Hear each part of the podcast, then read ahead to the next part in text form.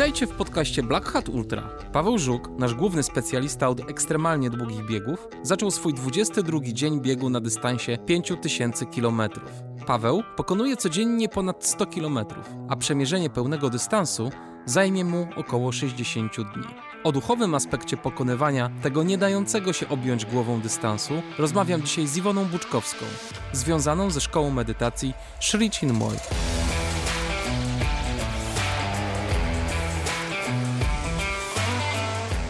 I to jest właśnie to, co nam Szycinmoj uświadomił, że tak naprawdę to, o czym każdy człowiek marzy, do czego dąży, to jest do tego właśnie uczucia szczęścia. Każdy chce po prostu doświadczać tego szczęścia i takiego zadowolenia, jakiejś takiej satysfakcji. I to jest to, co nas pcha do przodu. I to jest naturalne w każdym człowieku. I taka potrzeba przekraczania tego, jakby, dobra, zrobiłeś coś, poczułeś się szczęśliwy, ale okazuje się, że to nie wystarcza że nie masz tej takiej szczęśliwości już raz, a dobrze do końca życia, bo to jakiś czas trwa, ale potem zmienia się i znowuż to powoduje, że znowu zaczynasz coś robić. Znowu wychodzisz na ten dwór, zakładasz te buty, wychodzisz, biegasz. To jest to pojęcie, które on właśnie e, nam mówił, self-transcendence, samo przekraczanie się. Tacy biegacze, ultra biegacze, uczniowie Shrijin Moja, którzy biegają naprawdę już takie bardzo długie dystanse, oni to robią mega świadomie można to powiedzieć, że to, co nimi powoduje, to jest właśnie bardzo głęboka chęć samoprzekraczania się. To jest to, co też Pawłem kieruje. To była Iwona Buczkowska.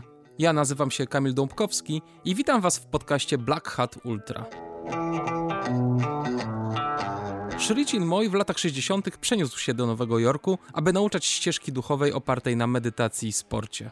Wierzył, że poprzez połączenie tych dwóch aspektów życia, duchowości i fizyczności, jesteśmy w stanie przekraczać samych siebie w sposób głębszy i bardziej świadomy. To właśnie on stworzył podwaliny podbiegi na 5000 km. W podcaście usłyszycie, jak wyglądało życie Sri Chinmoya i o głównych założeniach jego przekazu. Iwona opowie również o tym, jak wygląda wspieranie biegaczy na biegu na 5000 km i o swoim życiu na drodze w medytacji. W tej chwili, gdy nagrywam ten wstęp, Paweł Żuk przebiegł już grubo ponad 2000 kilometrów. Paweł, ty to wiesz, ale odpowiadając na powracające pytania słuchaczy o to, gdzie leżą granice ludzkich możliwości, Shlicin Moj bardzo jasno powiedział: Granice nie istnieją. To, co nam się wydaje, że teraz jest granicą, w momencie, gdy ją przekroczymy, staje się początkiem nowego jutra. Posłuchajcie. Cześć Iwona, witam cię serdecznie. Cześć. Dziękuję bardzo, że zdecydowałaś się na wystąpienie w tym podcaście.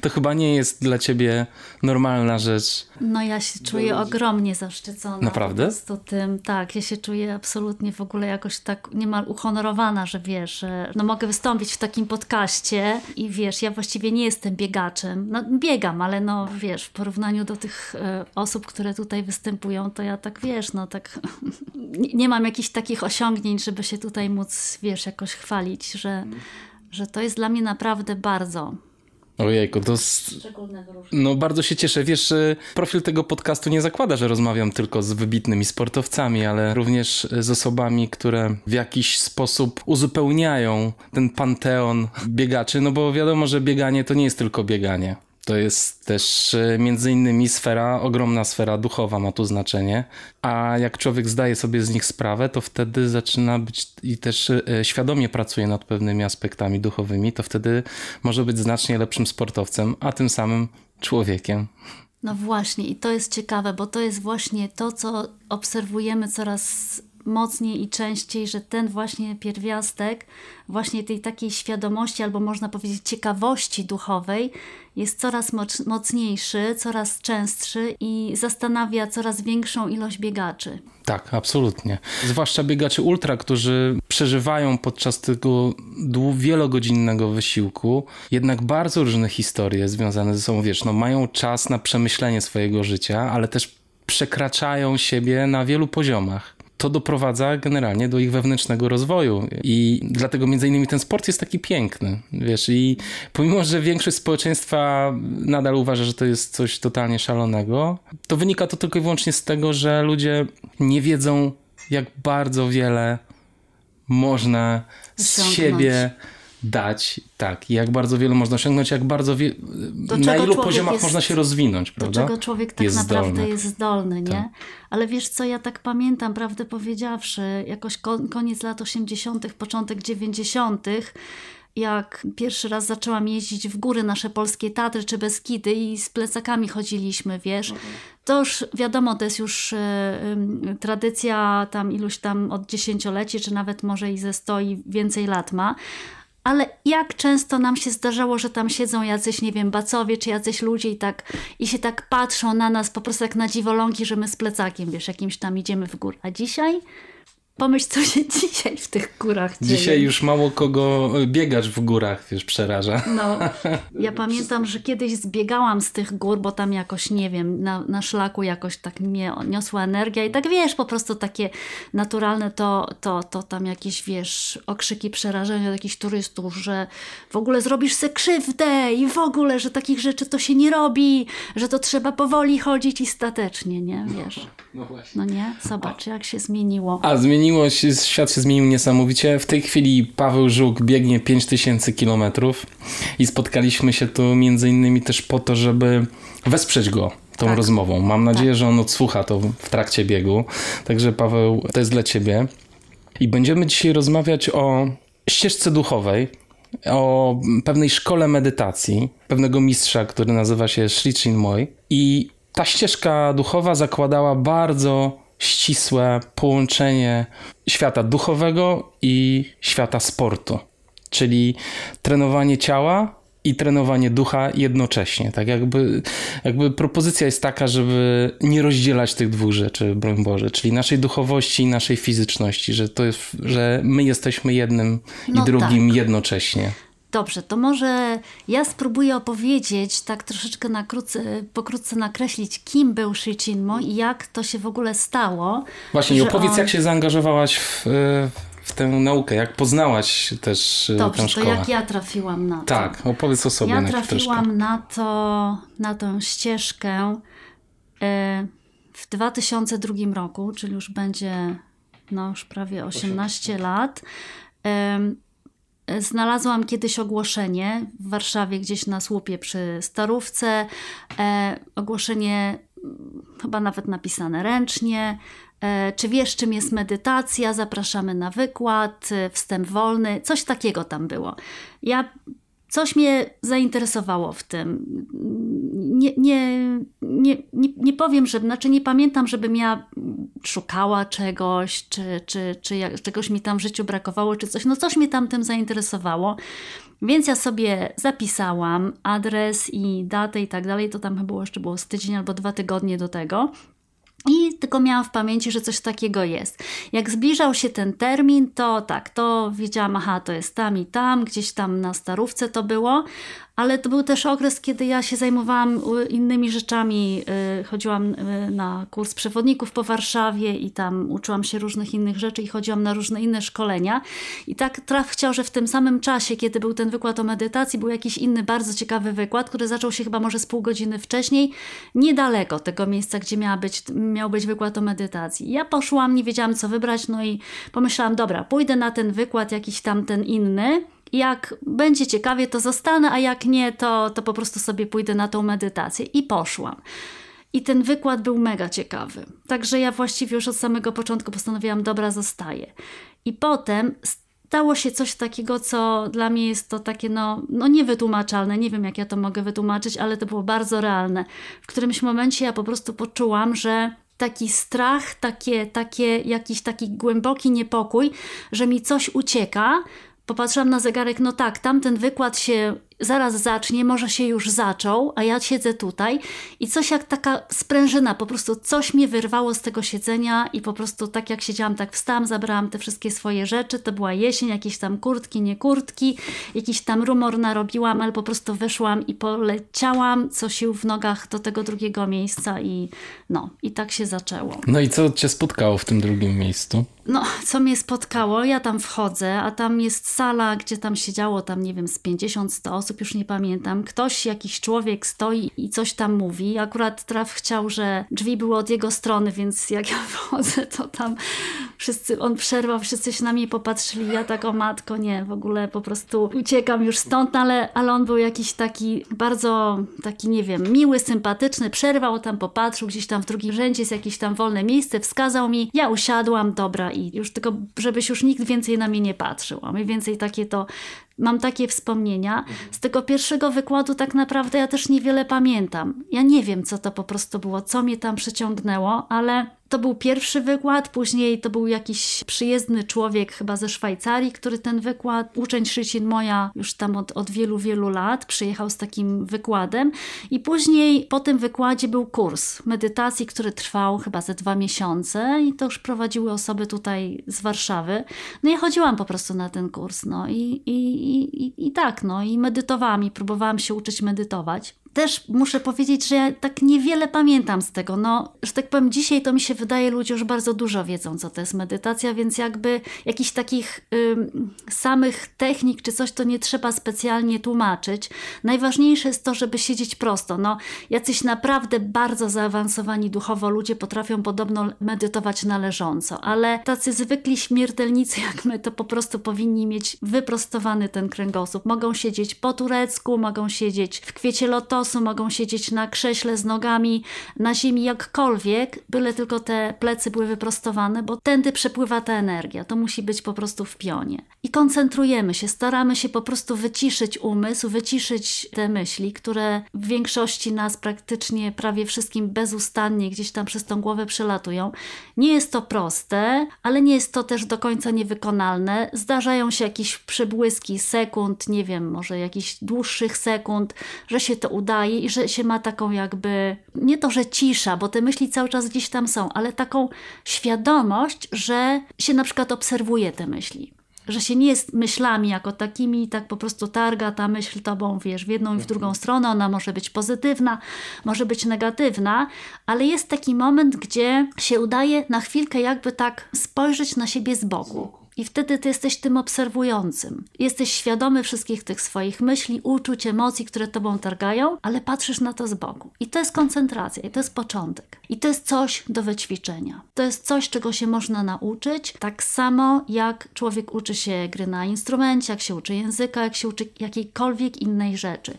I to trzeba po prostu trenować. I regularność, i swego rodzaju dyscyplina, zaangażowanie, tak jak we wszystkim. No i tak się zaczęło. Co mnie mówię pociągnęło tam i dlaczego to stało się dla mnie takie, no tak ważne, że właściwie stało się jakby moim życiem. Wiele moich znajomych, przyjaciół pyta mnie o to, moja rodzina, ja tak na dobrą sprawę nie jestem w stanie tego wytłumaczyć w jakiś taki racjonalny sposób. Wiem tylko, że to jest dla mnie coś bardzo realnego. To, co ja tam przeżywam, to, co mi to daje. A potrafisz opowiedzieć trochę o tym, co tam, co przeżywasz w trakcie medytacji? O, to jest też dobre pytanie, co się przeżywa, bo to różne osoby różne rzeczy przeżywają i niektórzy ponoć mają jakieś nawet, nie wiem, coś ala wizję, choć aczkolwiek to podobno to nie jest zbyt dobre mieć wizję, bo tak naprawdę to nie wiadomo, czy ta wizja pochodzi z głębi duszy, czy tylko jakieś takie fantasmagorie umysłu to są. Ja raczej takich wizji nie mniewam, więc ja też nie mam jakichś takich juicy stories, jakichś takich ciekawych historii, historii tutaj do opowiedzenia, ale to, czego doświadczam, to jest taki wewnętrzny spokój. I to jest coś więcej niż spokój. To jest taki, bo spokój to jest takie pojęcie takie aż, aż takie zbyt płaskie. No bo spokój to się mówi dzieciom w szkole, żeby nie hałasowały spokój tutaj, nie? I, i dzieci przestaną krzyczeć, usiądą cicho, jest wtedy spokój. A to, co mi się ileś razy udało doświadczyć dzięki tej medytacji, to jest coś takiego, to jest jak taka swego rodzaju jakaś siła. Sri Chinmoy nazywa to inner peace, czyli wewnętrzny pokój. To jest coś więcej niż ten spokój. No. Tak sobie wyobrażam, że to może być też taki stan, który potem jesteś w stanie wynieść do codziennego życia i tak jak jesteś obserwatorem swoich myśli w trakcie medytacji, to potem możesz być obserwatorem faktów i zdarzeń w codziennym życiu, prawda? I to też ci daje prawdopodobnie taki spokój, no. Nie dajesz się porwać emocjonalnie tak, i ani dobrym, ani złym rzeczom. I to jest właściwie taka namacalna rzecz, którą mogę opowiedzieć i której jakby, która jest dla mnie takim realnym dowodem, to, że przez te 16-17 lat tej medytacji ja mam w sobie dzisiaj zdecydowanie więcej takiego wewnętrznego właśnie spokoju, tego głębokiego spokoju niż miałam jak zaczynałam. I to się przejawia właśnie w przeróżnych sytuacjach w codziennym życiu, w pracy. Ja pracuję z turystami jako pilot wycieczek zagranicznych, głównie z Niemcami, którzy przyjeżdżają do Polski. I to jest praca z ludźmi. Ludzie są różni, są bardzo fajni, są czasami niefajni, czasami są trudni. To jest też praca taka w terenie, więc tam na przykład, nie wiem, czasami spóźnia się pociąg, gdzieś tam nie zdążymy.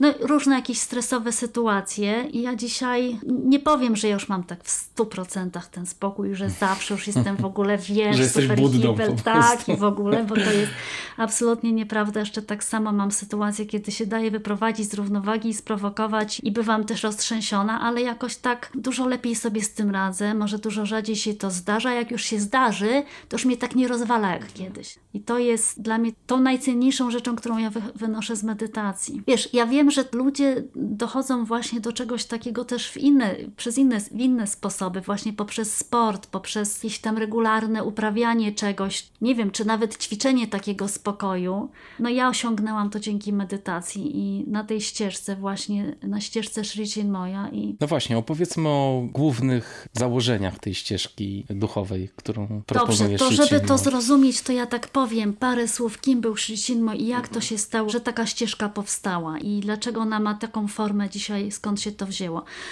On się urodził w 1931 roku we wschodnich Indiach, to wtedy było jeszcze pod panowaniem brytyjskim, ale to jest dzisiejszy Bangladesz, bo potem to się tam politycznie wszystko jeszcze tam pozmieniało. I miał bardzo szczęśliwe dzieciństwo, ale jak miał tam jakieś 8-9 lat, to jego rodzice zmarli tak dosyć krótko jedno po drugim i wtedy on się ze szóstką swojego starszego rodzeństwa, trzy starsze siostry i trzech starszych braci, przeprowadzili do ashramu Sri Aurobindo na południu Indii. Sri Aurobindo to jest jedna z ważnych osób w kulturze, w tradycji współczesnych Indii. To był kiedyś rewolucjonista, który siedząc w więzieniu doznał głębokich doświadczeń duchowych i pod wpływem tych doświadczeń duchowych zrezygnował zupełnie z tych takich swoich zewnętrznych dążeń niepodległościowych czy właśnie takich partyzanckich, rewolucjonistycznych, tylko oddał się totalnie takiemu życiu medytacji, życiu wewnętrznemu, założył ten ashram na południu Indii. Jego partnerką duchową, taką osobą, która mu w tym pomagała,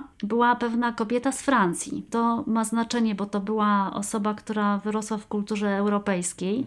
I ona zaprowadziła w tym ashramie. Ashram to jest coś takiego jak taka społeczność duchowa. W naszej europejskiej, chrześcijańskiej kulturze może czegoś takiego w takiej formie nie ma, bo u nas to powiedzmy to jest raczej jakiś klasztor, jakiś zakon, gdzie są albo mnisi, albo mniszki, a ashram to jest miejsce, gdzie całe rodziny mogą przebywać. A też nie każdy, kto chce, tylko ktoś, kto jest gotowy na taką formę życia, żeby chcieć tak świadomie dążyć duchowo, medytować, no, no stawać się takim duchowo silniejszym, lepszym człowiekiem, bo to wymaga y, samodyscypliny, wymaga takiego, takiej aspiracji wewnętrznej.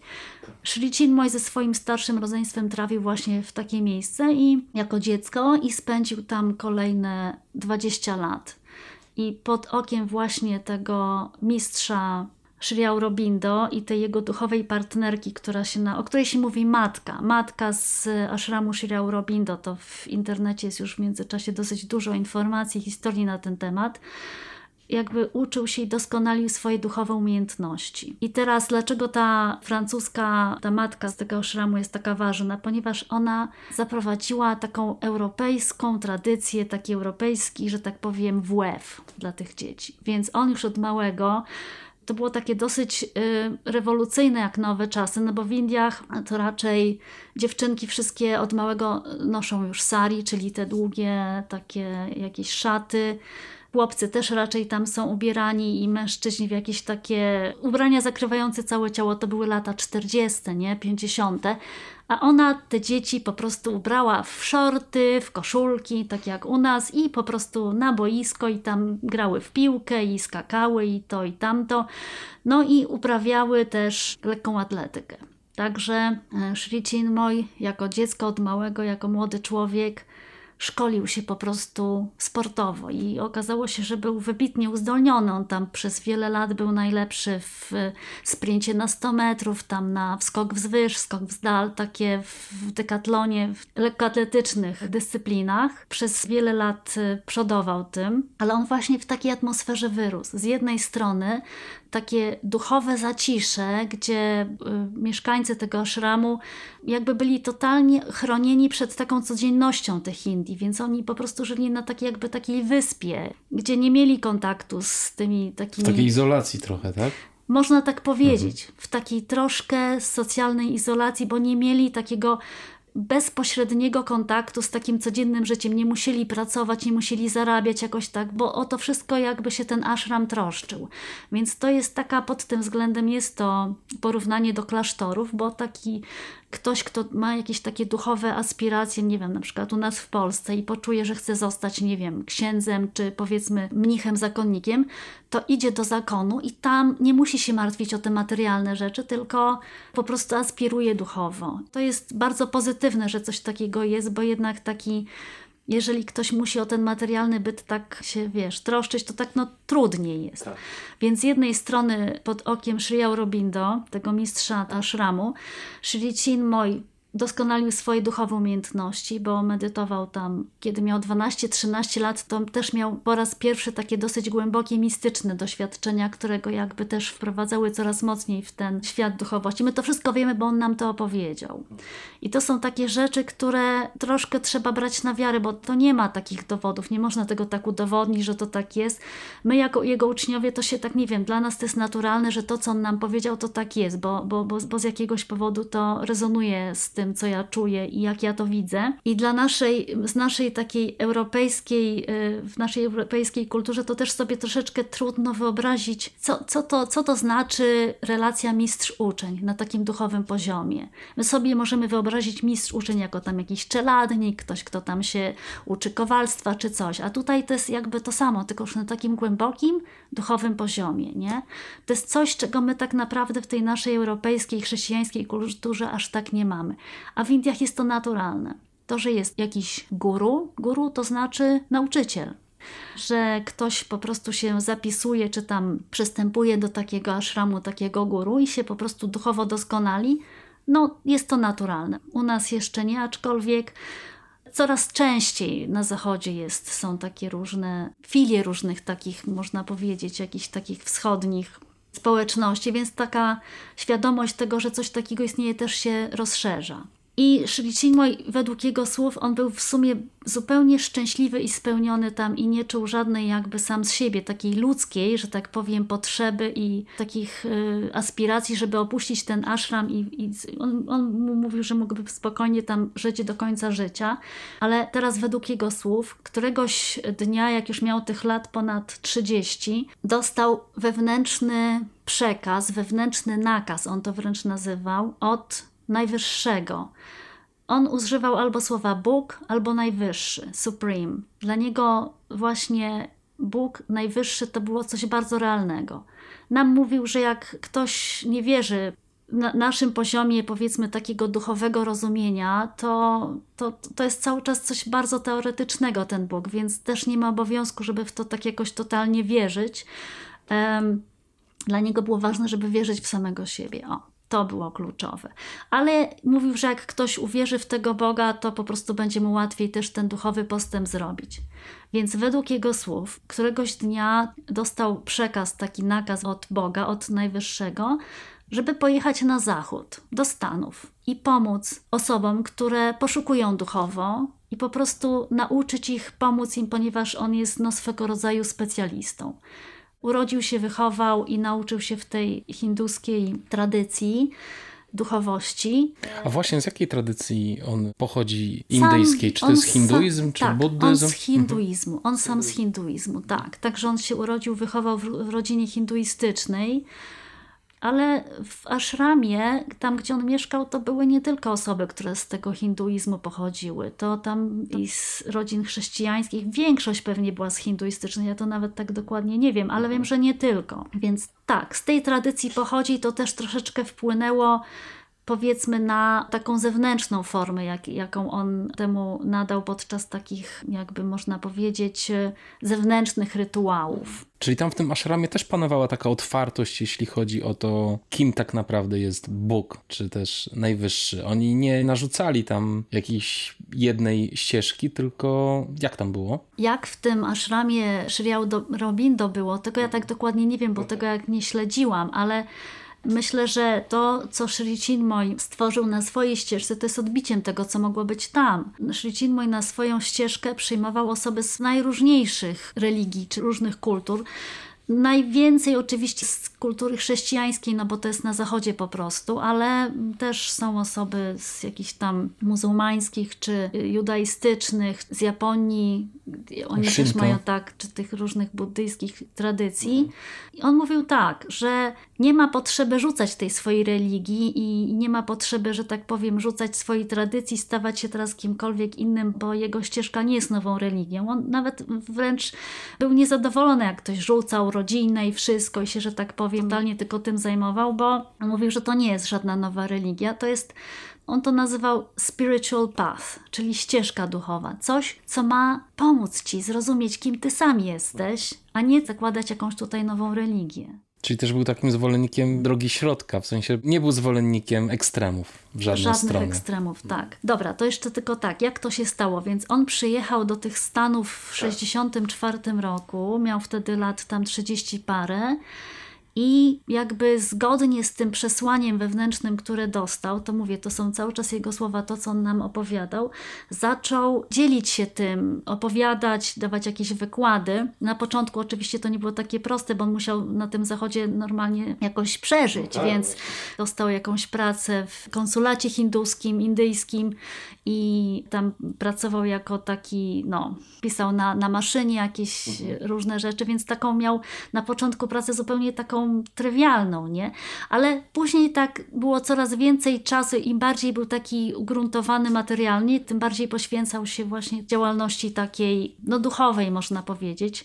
Zaczynał od wykładów na uniwersytetach, ale też z wykładu o medytacji i tak pomału, pomału się po prostu zbierali ludzie wokół niego, którzy dążyli duchowo, mieli w sobie jakiś taki wewnętrzny, duchowy, nie wiem, głód, jakiś taki poszukiwanie, jakiś zew i coś rezonowało w nich z tym, co on mówił. W ten sposób zaczęły się te centra takie medytacji rozwijać. Pierwsze to chyba było jeszcze w 68 roku bodajże na Puerto Rico potem w latach 70., może jeszcze wcześniej, w tych latach 60., jeszcze gdzieś tam w okolicy Nowego Jorku. No i, i przez te wszystkie lata to się tak po prostu rozwinęło, że najpierw to były Stany, Kanada, potem Europa Zachodnia, i po 89, po 90 roku też Europa Wschodnia, więc do Polski to dotarło pewnie gdzieś tam w latach 90. Ja mówię, znalazłam to w 2002 roku. I teraz wracając do tego, jak, dlaczego ten sport. Jego pierwszym celem było, jakby taką ideą przyświecającą jego całej działalności,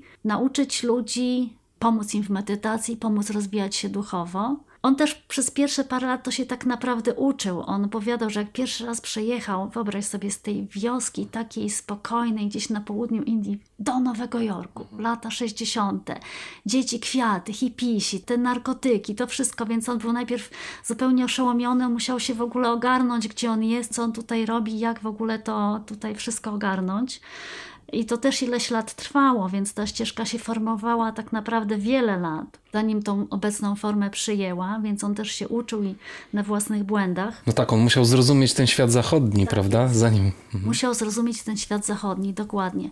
Ale koniec końcem, to co on stworzył, to stworzył coś niezwykłego, bo jakby wziął to, co najlepsze ze wschodu, z tym, co najlepsze z zachodu i połączył to i stworzył z tego właśnie taką niezwykłą ścieżkę to, co najlepsze ze wschodu, to jest taka właśnie ta głęboka, czysta duchowość, oczyszczona z wszelkich jakichś takich zabobonów, jakichś takich y, tych przekonań kastowych i różnych takich, jakie tam w Indiach niestety do dzisiaj panują, bo Indie to wiadomo mają z jednej strony kraj, którym wiemy, że to jest duchowo chyba najbardziej rozwinięty kraj, z drugiej strony no, ma wiele jeszcze ciemnych takich stron do społeczeństwa, a z drugiej strony z zachodu dynamizm, ten niezwykły dynamizm, ta chęć takiego e, rozwoju, rozwoju też na zewnętrznym, na tym materialnym poziomie, ale oczyszczona z agresji, z jakichś takich niepotrzebnych rzeczy, które no nie są jakoś pozytywne, duchowe i tylko przeszkadzają. I on wziął właśnie tą taką czystość duchową z tym czystym dynamizmem i to połączył.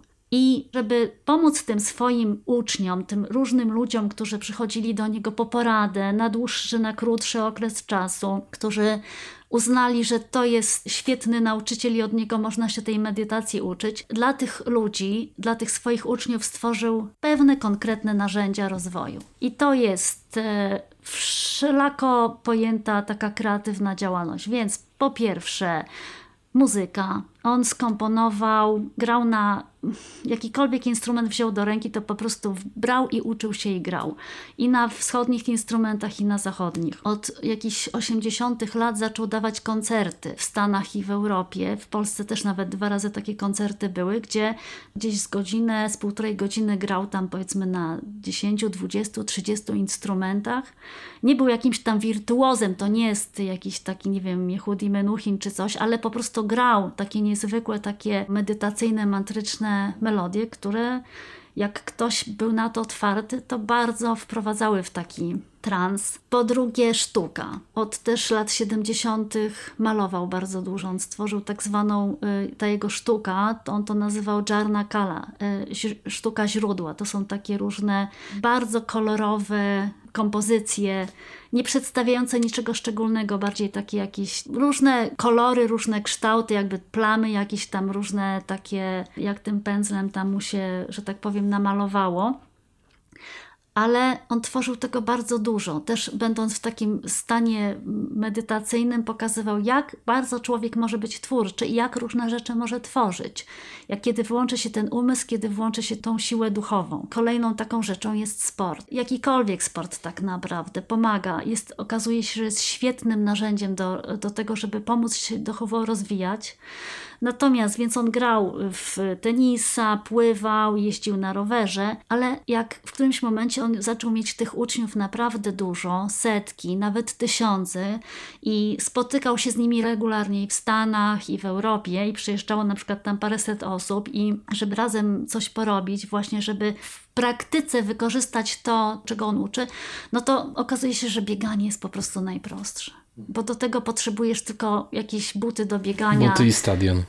Nawet nie stadion, jaki tam stadion. Wystarczy gdzieś kawałek, nie wiem, ulicy, coś, cokolwiek. I dlatego to bieganie stało się takim najważniejszym, takim symbolem niemal tej, tej naszej ścieżki. Ale to mówię, dlatego, że po prostu jest to najprostsze, ale to nie oznacza, że samo, że tylko przez bieganie można zrobić postęp duchowy. Jakikolwiek sport, jak się regularnie uprawia, jak jak się też temu człowiek poświęci, to też jest to świetne narzędzie. No właśnie, bo tak naprawdę chodzi o to, żeby się czemuś oddać, prawda? Tak jest, żeby się oddać. Ale jeszcze w tym wszystkim jest bardzo ważne pojęcie, które on jakby wypromował, powiem, użyję tego słowa. On to nazywał self-transcendence, czyli no, samotranscendencja, samoprzekraczanie. I to jest coś y, w sumie bardzo naturalnego dla każdego z nas, nie? dla każdego człowieka, bo każdy ma w sobie jakieś takie coś, co go tak pcha do przodu, żeby coś tam zrobił, nie wiem, coś więcej, coś nowego. No dlaczego dzisiaj ludzie biegają, nie? Powiedz, dlaczego ty biegasz? Jesteś w stanie powiedzieć? Dlaczego biegam? Dobre pytanie. Myślę, że biegam dlatego, że to mnie wzbogaca. Ta regularność treningów po prostu bardzo dobrze ustawia mi dzień, a w związku z tym całe życie. I ja uwielbiam zacząć dzień od treningu, bo ja się czuję po prostu z tym dobrze. Automatycznie czuję, że mój dzień ma sens, bo zrobiłem coś i dla swojego ciała, i dla swojego ducha. Wstałem, zmobilizowałem się, poszedłem na trening, nie zawsze się chce i wiesz, i to jest niezwykle cenne. Poza tym to, co zauważyłem, to, że bieganie daje ci pewien podstawowy poziom wytrenowania fizycznego, który możesz potem wykorzystać do dowolnej innej aktywności, jaką sobie tylko wymarzysz. I to nie musi być bieganie, to mogą być inne rzeczy. I to też jest wspaniałe. Wiesz, dla faceta w moim wieku, 47 lat, wiesz, nie jestem otyły, nie mam problemu z cukrzycą i mogę robić naprawdę bardzo dużo rzeczy fizycznie. I to jest, wiesz, to jest wspaniałe. No. I dzięki temu jesteś szczęśliwym człowiekiem. Tak, myślę, że spokojnie mogę powiedzieć, że jestem szczęśliwym człowiekiem. Nawet ostatnio z córką o tym rozmawiałem, że córeczko, bo, bo oczywiście moja córka mówi, że ona nie chce dożyć do trzydziestki. Ja mówię, słuchaj, ja mogę umrzeć chociażby dzisiaj. Jestem szczęśliwy, nie mam z tym żadnego problemu. A ile twoja córka ma lat? 13. Aha. No tak, to w tym wieku. W tym wieku to tak, to tak się chce. I ale to właśnie, jest właśnie, no. ale widzisz, to jest właśnie to, co nam Szycin mój uświadomił, że tak naprawdę to, o czym każdy człowiek marzy, do czego dąży, to jest do tego właśnie uczucia szczęścia. Każdy chce po prostu doświadczać tego szczęścia i takiego zadowolenia, jakiejś takiej satysfakcji. I to jest to, co nas pcha do przodu. I to jest naturalne w każdym człowieku. Taka potrzeba przekraczania tego, jakby, dobra, zrobiłeś coś, poczułeś się szczęśliwy, ale okazuje się, że to nie wystarcza.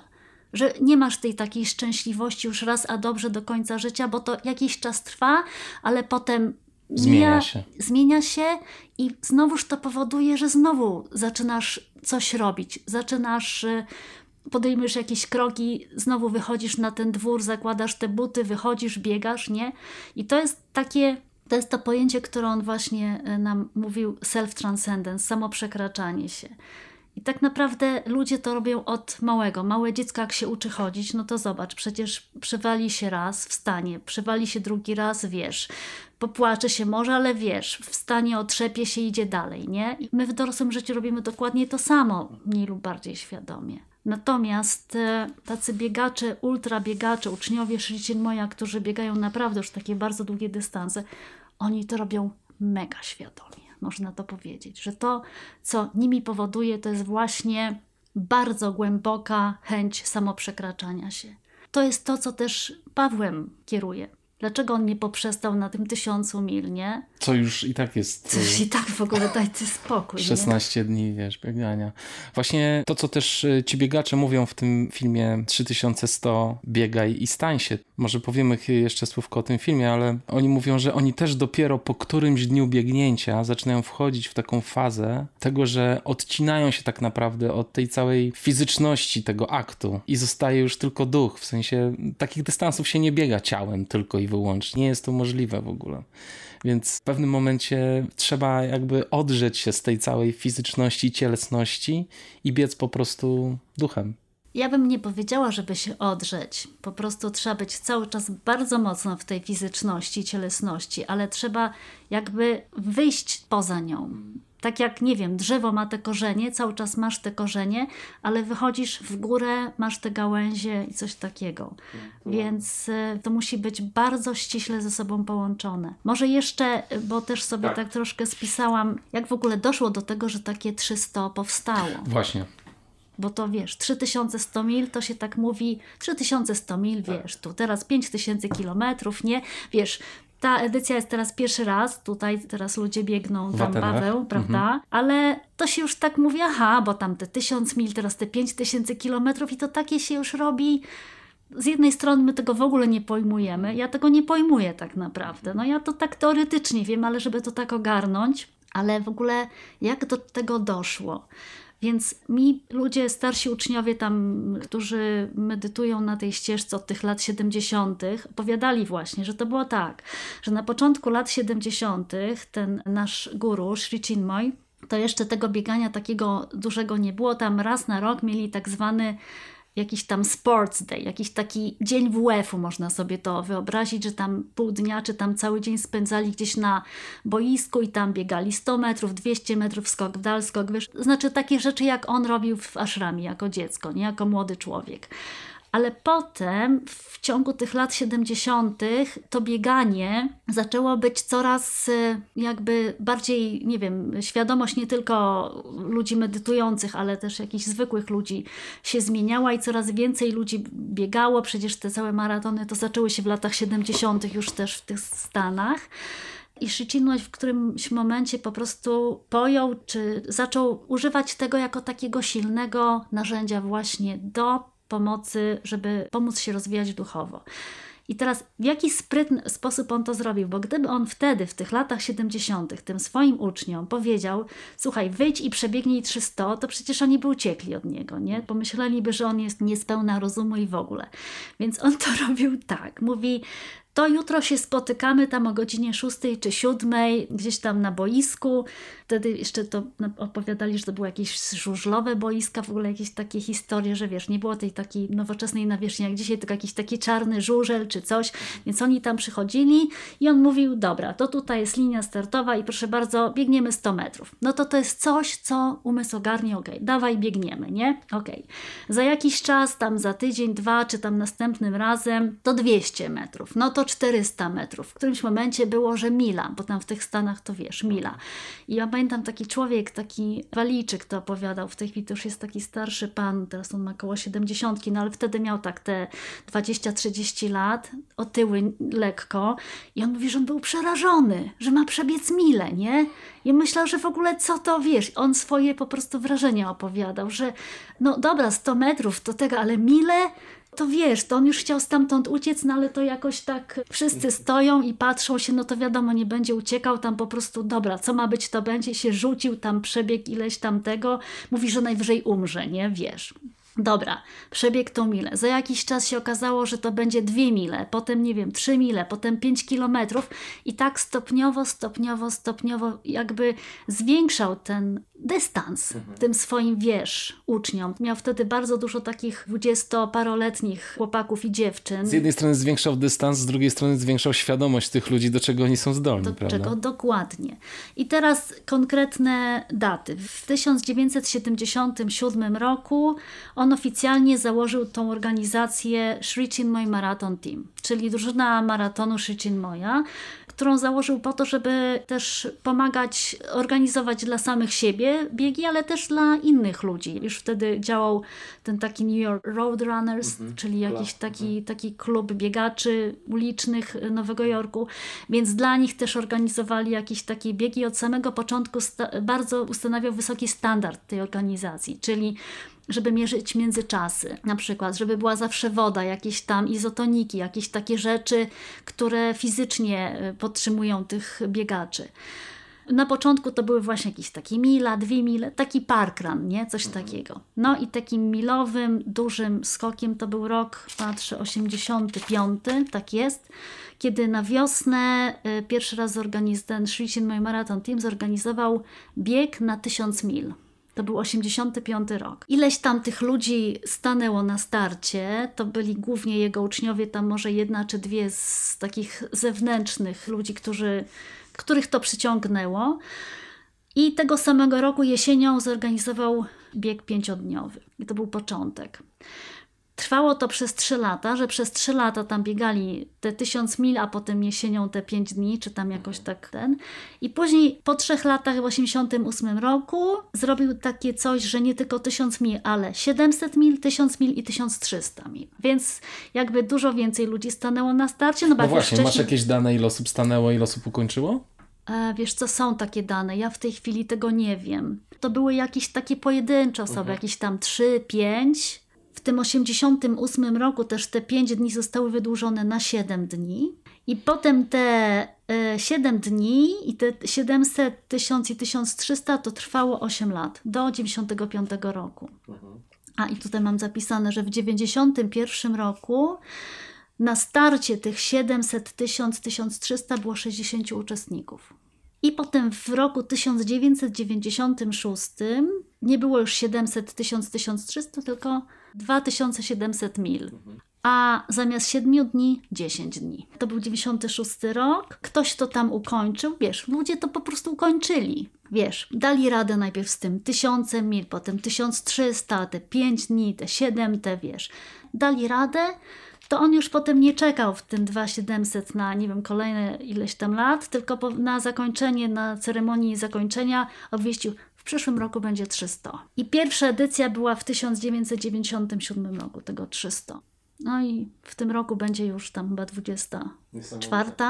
Tak sobie można to wyobrazić, jak on zbudował ten wehikuł. A powiedz mi, ty dołączyłaś kiedyś do któregoś z biegów tam nowojorskich? Nie, ja najwięcej to mi się udało maraton, że tak powiem, ukończyć. To jest właśnie też ciekawe, że Większość z tych uczniów Szycin Moja mówi to, nawet z tych takich ci wybitni biegaczy, mówią, że prawdopodobnie gdyby nie on, to oni by w życiu nie założyli żadnych jakichś tenisówek, żadnych jakichś takich trampków, w ogóle nie przyszłoby im do głowy, żeby coś takiego robić, bo to było po prostu tak od czapy. Oni to robili, no bo, no bo po prostu byli na tej jego ścieżce i, i, i on jest tym nauczycielem, więc robią to, co on mówi, nie?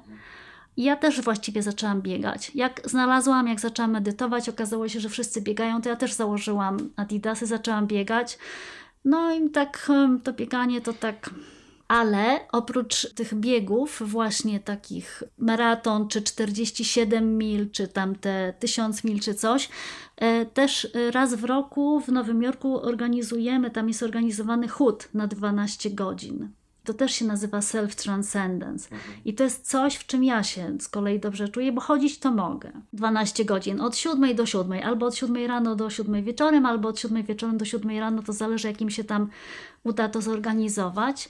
No i to jest e, taka namiastka tak mhm. naprawdę. Ja to dzięki temu troszeczkę jestem sobie w stanie wyobrazić, co ci wszyscy ultrasi przeżywają, bo jak chodzisz tak powiedzmy te już 5, 6, 7 godzin, to wchodzisz właśnie w taki stan. Wszystko już boli, już wszystko, wiesz, krzyczy w tobie, że ten, że już masz iść spać i że po prostu już tego, ale chodzisz, nie? Ale wzięłaś udział w tych zawodach jako support, tak? Niektórych y, biegaczy. W 300, no, tak, właśnie. brałam udział jako, tak, jako helper oni to nazywają, czyli jako support. Helper. Mhm. Tak. Jak twoje doświadczenia z tego biegu, z obserwacji innych y, biegaczy? No to muszę powiedzieć, że dla mnie to było jedno z takich silniejszych doświadczeń, odkąd medytuję, bo byłam cały miesiąc, pomagałam jednej e, austriackiej e, znajomej, która biegła wtedy, to było w 2017 roku Zaczęło się to, mówię, w połowie czerwca i kończy się tam gdzieś w pierwszym tygodniu sierpnia. Ja cztery tygodnie z nią spędziłam miałam, że tak powiem, planną wachtę, bo oprócz mnie była jeszcze druga osoba, która tam jej pomagała i ja ją, moim zadaniem było ją o 5 rano budzić. Ja musiałam wstawać o czwartej, przygotować tam jej śniadanie, takie różne. O 5 ją obudzić, doprowadzić do tego, żeby wstała, ubrała się i poszła na start. I miałam tą swoją wachtę, tak powiedzmy, do jakiejś trzeciej, czwartej po południu, i wtedy przychodziła moja zmiana, a ja po prostu bez życia, że tak powiem, padałam i odsypiałam, bo to było naprawdę bardzo fizycznie, po prostu to było tak, e, ale i psychicznie, to było tak, tak wymagające, wymagało takiego skupienia i takiego, takiego też poświęcenia. No właśnie, może powiedzmy teraz w jakim trybie oni biegną to 3100 mil, czyli codziennie rano startują o 6, tak? To jest właśnie też ciekawe w tym 300 i to jest o tyle trudniejsze od tego, co Paweł teraz biegnie, bo to 5000 oni mają tam chyba 60 dni czasu i mogą sobie biec w ciągu doby, kiedy im się tam podoba.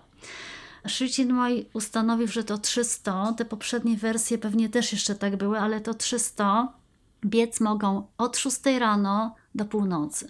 Ile w tym czasie przerw sobie zrobią, ile będą razy odpoczywać, to już jest w ich gestii. Natomiast, że tak powiem, o północy organizatorzy gwizdek zbierają i po prostu y, nawet jakby chcieli, przeważnie już nie są w stanie oczywiście, ale nawet jakby chcieli, to nie, nie mogą, muszą zejść. A mają jakiś limit dzienny do przebiegnięcia? Mają 52 dni czasu, żeby ukończyć te 3100 mil. To jest prawie 60 mil dziennie, czyli to jest około 90 z hakiem kilometrów. Mhm. No to prawie 100 kilometrów muszą dziennie przebiec. No to ładnie. I mogą to przebiec od 6 rano do północy. W okresie od 16 czerwca, czy tam od połowy czerwca do początku sierpnia, wtedy, kiedy jest to najgorętsze lato. W Nowym Jorku jest dosyć ostry klimat i to jest miasto tak naprawdę na wysokości Rzymu.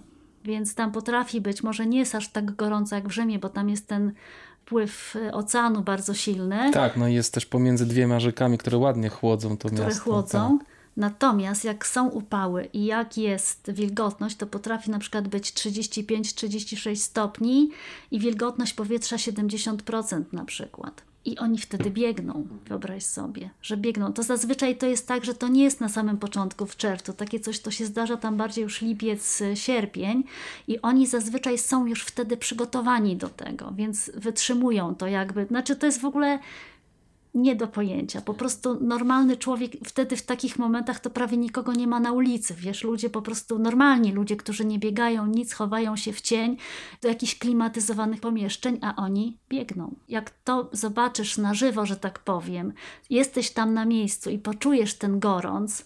Ja dosyć dobrze znoszę upały, muszę powiedzieć, więc ja to jakoś tak powiedzmy, no ale nawet dla mnie to wiesz, po prostu siedzisz w tym cieniu i, i palca nie chcesz wysunąć. Już nie mówiąc o tym, żeby jakiś krok tam zrobić.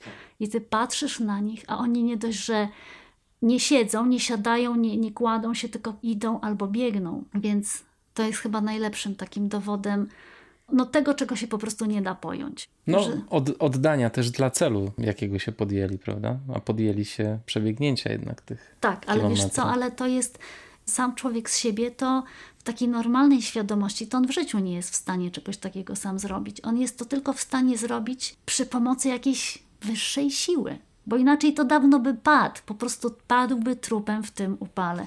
Do tego dochodzi jeszcze, że to jest beton. Oni biegną po betonie.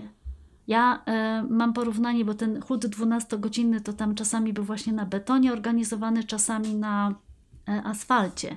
Jest różnica to się wydaje, że asfalt to sprawia, ale to jest różnica po 10, po 8, po, po 6 godzinach czujesz po prostu ten twardy beton, a oni 52 dni po prostu dzień w dzień 100 kilometrów, wiesz, po betonie. Z czym oni się tam mierzą, tak zewnętrznie? Ta moja koleżanka, której pomagałam, miała straszne bąble i odciski. Niestety nie ukończyła tego czasu. Ona tam w te 52 dni zdołała przebiec jakoś tam 2700 mil, jakoś tak wiesz, to i tak w ogóle jest liczba, która poraża, no ale nie dała rady z tego powodu, że zbyt dużo czasu dziennie traciłyśmy na zmianę tych opatrunków i, i to opatrywanie. Te burchle, jak się pojawiły w ciągu pierwszych dni, może w pierwszym tygodniu, to właściwie wędrowały. Co już się wydawało, że się wyleczyły, to się pojawiały gdzieś z innej strony. A czy ona miała doświadczenie już na innych dystansach, takich dłuższych? Tak, to był jej drugi czy nawet trzeci start. Ona raz te 300 ukończyła i miała, fizycznie była na tyle dobrze przygotowana, że była w stanie to też ukończyć, no ale te bąble jej nie dały. Nie dały. Mhm. Co tam się jeszcze takiego dzieje? Wtedy, jak ja jej pomagałam w tym 2017 roku, właściwie to było takie jedno, takie naprawdę wydarzenie, coś, co nawet organizatorzy tego biegu mówią, że coś niezwykle, po prostu niezwykle silna przeszkoda. Mianowicie grasował w okolicy jakiś wirus jakiejś tam grypy żołądkowej, czy coś takiego. I paru tych biegaczy złapało to. Także musieli się tam na 2-3 dni położyć. Odwodnili się tak równo, że, że pod kroplówkę, ale tych osób, które właśnie tam biegło chyba z 10 osób, to z 5 chyba, czy 6 to dorwało, to 3 czy 4 mimo wszystko zdążyły nadrobić to i wiesz. To było to, że tam na dzień czy dwa się położyli pod tą kroplówkę, ale potem jakoś to przeszło, jakieś antybiotyki, no przeróżne cuda na kiju i ukończyli. No, na pewno miałaś okazję rozmawiać z tymi biegaczami. Czy oni generalnie są rozmowni, czy, czy raczej skupiają się e, na sobie i. To wszystko zależy od pory dnia, mhm. od chwili. E, Nidruwi, ta moja koleżanka, której pomagałam, to jest raczej dosyć towarzyska i rozmowna osoba, więc z nią jak najbardziej można się było rozmawiać. Ona też bardzo cierpiała tak naprawdę, więc to po prostu ona musiała się zawsze jakoś wyżalić, tą frustrację całą tym po prostu. Ale wyobraź sobie, mimo tych burchli, słuchaj, mimo tych odcisków, opatrunki po prostu takie, no tej grubości, mhm. wiesz, ból, a mimo to ona biegnie, wiesz, nie poddała się. Po prostu mimo to nie dawała rady te 100 kilometrów dziennie, tam nie wiem, z 80, 90, czasami 70, ale nie było dnia, żeby odpuściła. Jeden dzień tam właśnie odpuściła, jak ją też ta grypa żołądkowa dorwała, ale potem też mogła w sumie powiedzieć, że dobra, już tu dotąd dobiegłam, mi starczy. Burchle jak były, tak są. Płakała, cierpiała. Dla mnie to najgorsze było budzenie jej rano, bo ona się budziła już z takim płaczem, z takim, wiesz, człowiek jest w takim stanie ducha, że o nie, ja już nie chcę, nie, po prostu już daj mi spokój. A ja wiem, że ja, ja nie mogę jej z tym zostawić, bo to nie jest jej głos rozsądku. Ja jestem po to tutaj tym supportem, żebym ja ją po prostu trochę tak jak takie rozkapryszone dziecko, co wstało, wiesz, lewą nogą, masz po prostu wyprawić do szkoły. Tak to mniej więcej wyglądało. Mnie to też bardzo męczyło, muszę powiedzieć, że to było tak trudne. Po prostu ja, ja już miałam tak tego dość, już tak nie wiedziałam, co ja mam wymyślać, już jakieś takie, mówię, dobra, nie musisz biec, słuchaj, wiadomo, jesteś już, po prostu wszystko cię boli, już doszłaś do kresu swoich wytrzymałości i masz już te nogi w ogóle do wymiany, także nie, biec nie musisz, ale pójdziesz tylko na start, tylko pójdziesz na start i powiesz tym dyrektorom, że ty że nie dzisiaj biegniesz. nie biegniesz, nie? I to był zawsze ten trik, który ja musiałam ją, wiesz, żeby mhm. doprowadzić ją na ten start.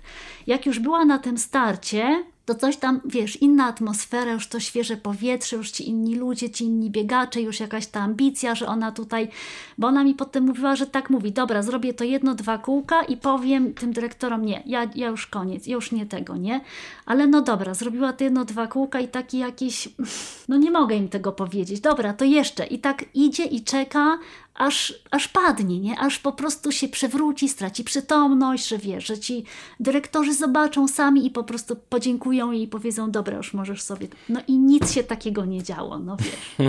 I dzień w dzień po prostu się nic takiego nie działo. Ale dobrze, że dzień w dzień ten sam numer ci się udawał. No. Wow, niesamowite. W jakich okolicznościach spotkałaś Pawła Żuka? O, to bardzo ciekawe. Chyba w 2018 18, tak. roku biegu 10 dni właśnie w Nowym Jorku organizowane przez Szczycin Mój Marathon Team. Te 10 dni to jest właśnie pochodna tego, co było tam na początku kiedyś 5 dni, potem było 7 dni, potem 10 dni, a od tego 98 roku chyba do 10 dni dodano 6 dni. Także jednocześnie jest bieg 10 i 6-dniowy. Ten 6-dniowy zaczyna się 4 dni y, później, także ci 6-dniowi biegacze dołączają. I on wziął udział w 10-dniowym.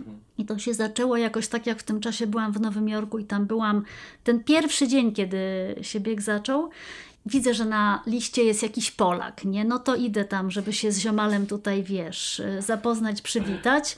I okazało się, że wiesz, no mieszkasz w Warszawie, w Warszawie, no tak, super, a gdzie? No tam, na Tarchominie gdzieś tam, wie, no gdzie na Tarchominie? No tam pętla Nowodwory. Wie, no nie, po prostu jesteśmy sąsiadami dosłownie przez ulicę. No.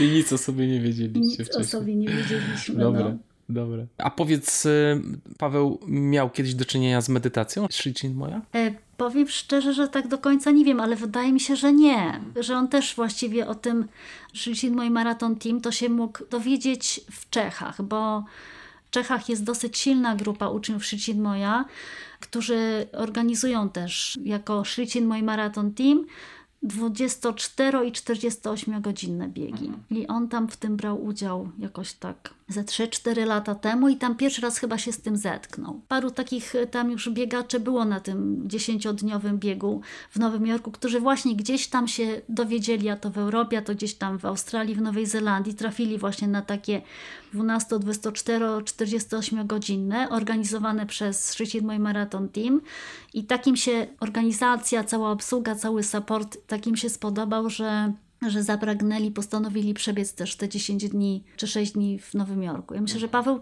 no, w taki podobny sposób trafił na to. Mhm. A te zawody w Atenach nie są w żaden sposób skoligacone ze Shichin Moja Marathon Team, Nie, prawda? tyle co wiem, nie. To są jakieś osoby, które nie medytują przynajmniej mhm. na ścieżce Shichin Moja. Natomiast pewnie ten dystans powstał pod wpływem inspiracji 3100. Jak Myślę, myślisz? że tak. Mam uczucie, że to takie dziecko, wiesz, jest z tego 300, natomiast to trzeba by tego organizatora no zapytać. No tak, to by oczywiście. było super ciekawe, jak on na to wpadł. Ale myślę, że tak, bo skoro, wiesz, ci biegacze, oni oni śledzą, co się dzieje na świecie, jakie są możliwości na świecie. A to 300 to tam już ileś tych lat y, w tych Stanach się odbywa. To 300 to jest takie, no to jest niezwykłe to, że to jest ten certyfikowany bieg, nie? Mhm. Że to ten jest, w Nowym Jorku, tak? tak? Mhm. To jest najdłuższy certyfikowany, gdzie masz po prostu oficjalne, tutaj zostajesz przyjęty, y, stajesz na starcie, twój kilometraż, cały ten ileś tych mil dziennie przebiegasz jest liczony, także to jest po prostu wszystko bardzo tak dokładnie obsługiwane. Ale tak naprawdę to takich biegów od jakiegoś punktu A do B to są ludzie, którzy biegają tuż od, od pewnie wielu lat, nie?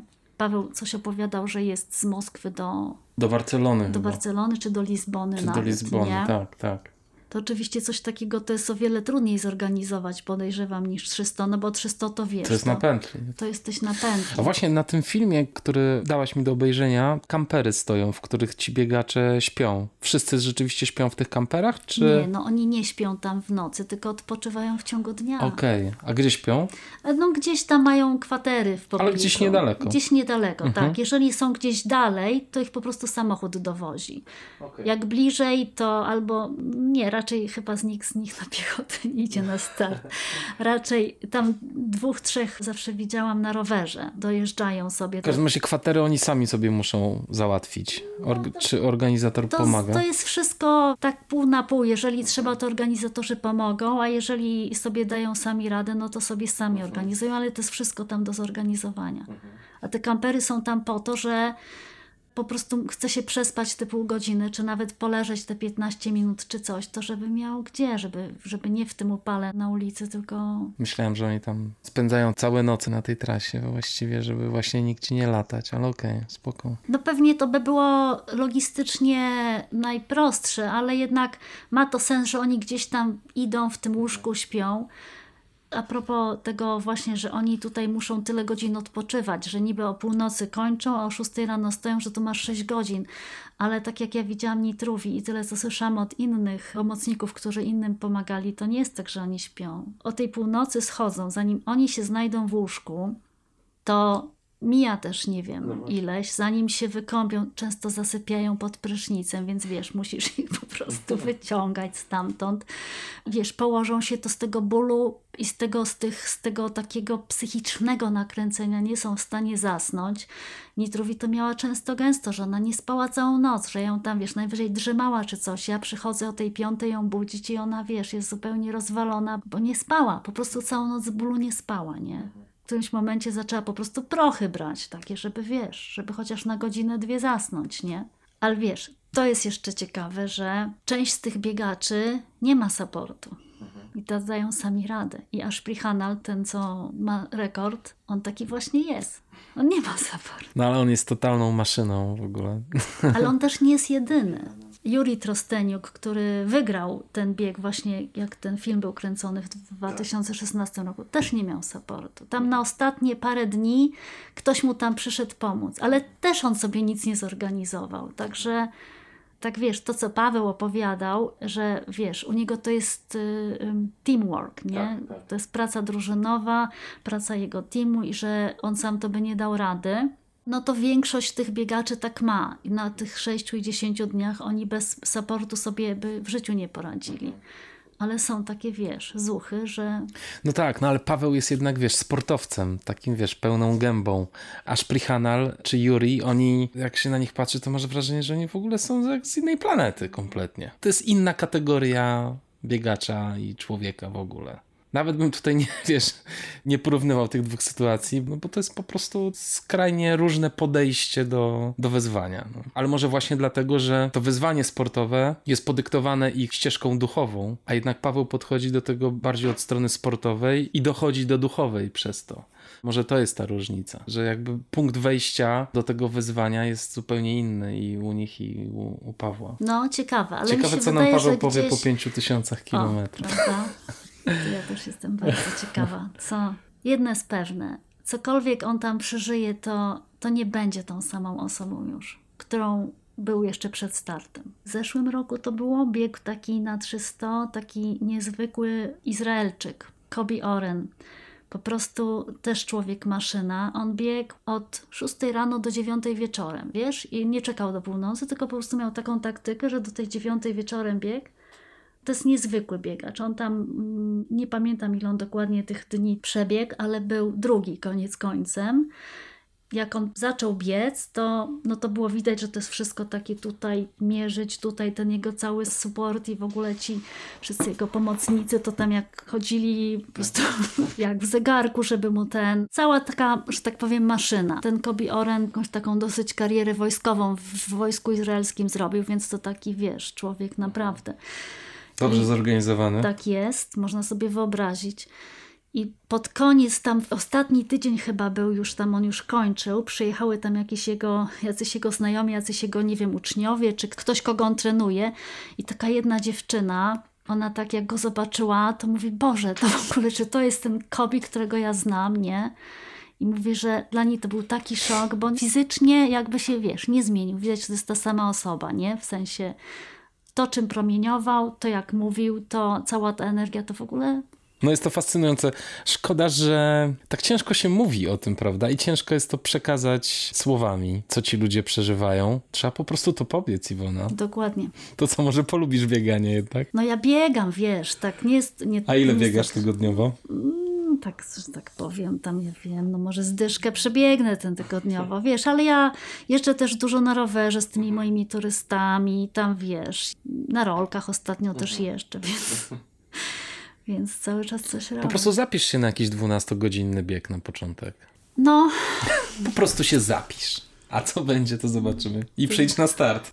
Ale tak wiesz, sobie pomyślałam jeszcze na zakończenie, tak jak mówisz, trudno jest mówić o tym, co ci ludzie, co ci biegacze przeżywają, nie? Co się takiemu Pawłowi może przydarzyć? No może mu się przydarzyć na przykład, że nie ukończy, bo Zawsze Nikt nie ma gwarancji. Tak. Żaden z tych biegaczy, którzy startują, nie ma tej gwarancji, że oni to ukończą. Oni idą na przygodę, idą w coś totalnie nieznanego.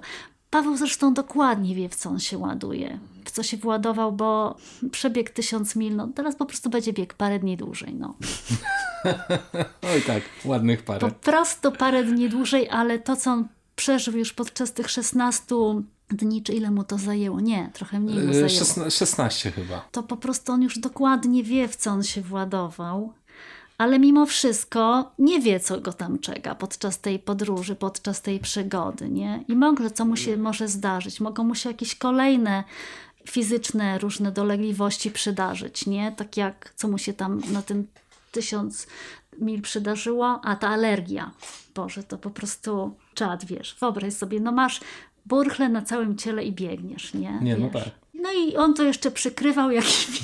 Żeby go nie, nie zdyskwalifikowali. Tak, zdyskwalifikowali. Tak. Ale wiesz, ale to, co ci biegacze opowiadają, to, co Mini Truwi opowiadała i to, co i ci inni różni znajomi, że bywają takie momenty, że człowiek jakby dokładnie wychodzi, uda mu się wyjść poza tą cielesność. Nie to, że on ją opuszcza i ją po prostu wiesz tego, tylko jakby jest cały czas w niej zakorzeniony, ale wychodzi poza to i wtedy doświadcza czegoś takiego, stanu świadomości, który jest, y, jak oni to opisują, nie wiem, czy oni to opisują, czy to się da opisać ale to jest takie właśnie to uczucie takiej szczęśliwości, gdzie czas i przestrzeń przestają istnieć. Oni po prostu są tu i teraz, nie?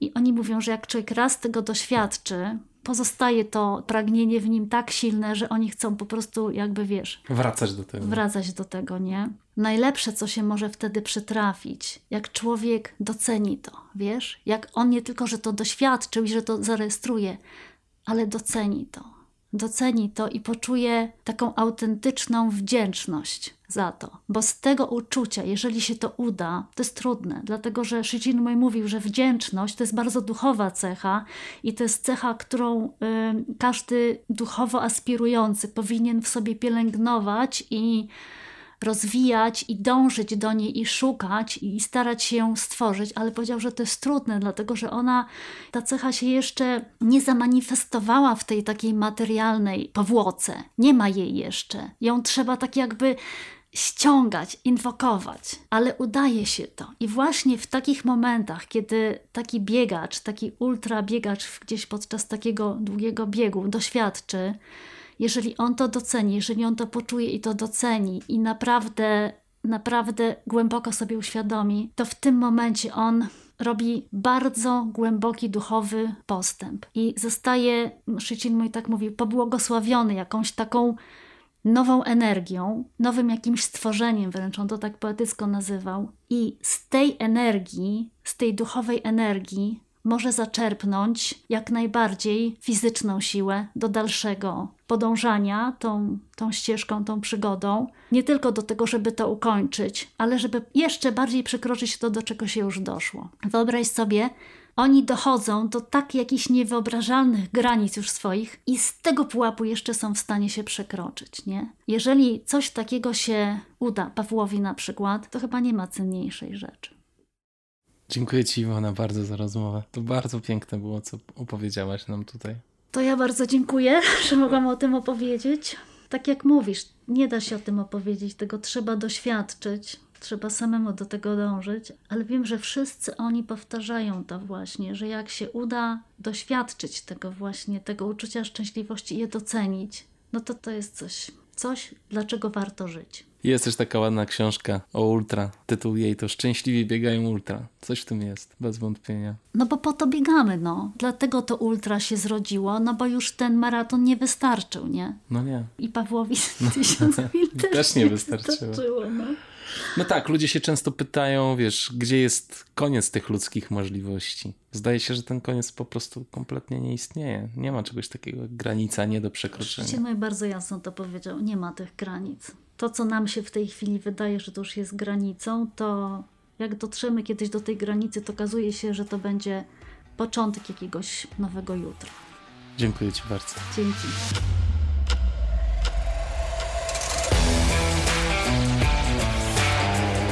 Jak Wam się podobało? Paweł, jestem Ci bardzo wdzięczny, że skontaktowałeś mnie z Iwoną i że mógł powstać ten odcinek. Chciałem również bardzo nakłonić Was do prześledzenia opisu tego odcinka. Znajdują się tam informacje o filmie Sanjay Ravala 3100 Run and Become, który stanowi z jednej strony relację z zawodów w Nowym Jorku, a z drugiej jest próbą odnalezienia w innych kulturach świata łącznika między bieganiem a duchowością. Załączyłem również playlisty na Spotify, których doskonale słucha się podczas długich wybiegań. Odcinek ten publikuję również z intencją dla wszystkich tych, którzy mają teraz gorszy moment. Nie idzie im w pracy, cierpią na brak motywacji, tracą sens tego, co robią. Styczeń i luty na naszej szerokości geograficznej nie jest łatwym okresem, zwłaszcza dla osób, które tak jak my sporo czasu spędzają na zewnątrz, więc łatwo nam o obniżenie poziomu wibracji. W takich sytuacjach trzeba szukać pomocy głębiej niż w błędach planu treningowego rozpisanego w Excelu. Lubię myśleć, że jesteśmy duchowymi istotami przeżywającymi ludzkie doświadczenie. Medytacja pomaga z jednej strony zapanować nad rozproszonym umysłem, a z drugiej dzięki skupieniu na energii, jaką niesie oddech, przywrócić naderwane więzi z ciałem, które jest w końcu częścią natury. Jako ludzie postrzegamy i doświadczamy świat zmysłami dostępnymi gatunkowi Homo sapiens. Jeśli nie zwracamy odpowiedniej uwagi na to, czego doświadczamy, nasze postrzeganie świata zaczyna być bardzo powierzchowne, przewidywalne i automatyczne. Co by się stało, gdybyśmy wyczulili się na smaki i faktury ulubionych potraw? Czy odkryjemy w nich coś nowego? Co by się stało, gdyby każdy nasz ruch był w pełni kontrolowany i świadomy, a każda powierzchnia, z którą się stykamy nogami, rękami czy pośladkami, zauważona? Co by się stało, gdybyśmy poświęcili więcej czasu na obserwację natury czy sztuki? Czy odkryjemy jakieś nowe wzory, kolory, czy też niespotykaną grę światła? A co jeśli się okaże, że przestrzeń, która nas otacza, nie jest trójwymiarowa, ale tych wymiarów jest nieskończenie wiele. Nie podam wam teraz jakichś powalających przykładów, ale intuicja mi podpowiada, że kwestionowanie rzeczywistości, który jest w końcu postawą napędzającą każdy rozwój, doprowadza do tego samego punktu zarówno zagorzałego pragmatyka, jak i osoby poszukującą duchowo. Długo dzisiaj gadam ale jeszcze tylko opowiem słowo o tym, jak ja zetknąłem się z medytacją, żebyście znali kontekst moich doświadczeń. To było około 10 lat temu. Zmęczony życiem i pracą zacząłem szukać czegoś więcej, no i padło na medytację. Zacząłem czytać, rozmawiać z ludźmi, opinie i doświadczenia były skrajnie różne. Medytacja zawsze kojarzyła mi się z buddyzmem, więc zacząłem czytać. Szybko okazało się, że medytacja występuje właściwie w każdej religii świata, ale ja zostałem jakoś przy tym nurcie wschodnim. Nauka medytacji z suchych opisów w książkach czy innych źródłach szła niezwykle topornie i szybko ją porzuciłem. Wtedy jeden z moich kolegów poradził mi medytację vipassany. Kolejne wakacje zaplanowałem z moją żoną Justyną w Nepalu. Pojechaliśmy tam na miesiąc, a 10 dni poświęciliśmy na medytację w ośrodku w Pokharze, skąd roztaczał się widok na masyw Anapurny. Może o tym, co tam przeżyliśmy z Justyną, opowiemy w kolejnym podcaście z cyklu Black Hat Ultra Team, ale było to doświadczenie bardzo głębokie, dla mnie ważne i niezwykle trudne. Powiem tylko dwie rzeczy. Po kilku dniach medytacji po 12 godzin dziennie byłem w stanie w niektórych częściach ciała skupiać energię odczuwaną jako ciepło i w pełni kontrolować przemieszczanie jej po całym ciele. Po drugie, po powrocie do cywilizacji nie byłem w stanie już nigdy tego efektu powtórzyć. Myślę, że dlatego osoby praktykujące medytację często wyjeżdżają na tego typu spotkania i medytacje grupowe, gdzie poświęcają się tylko i wyłącznie medytacji. Nie gotują, nie sprzątają, jedzą mikroposiłki i medytują całymi dniami. W tym miejscu polecę Wam jeszcze jeden film, który niesamowicie głęboko wszedł w moją pamięć. Jest to Wędrówka na zachód Tsai Ming Lianga. Link do zwiastunu umieściłem w opisie odcinka.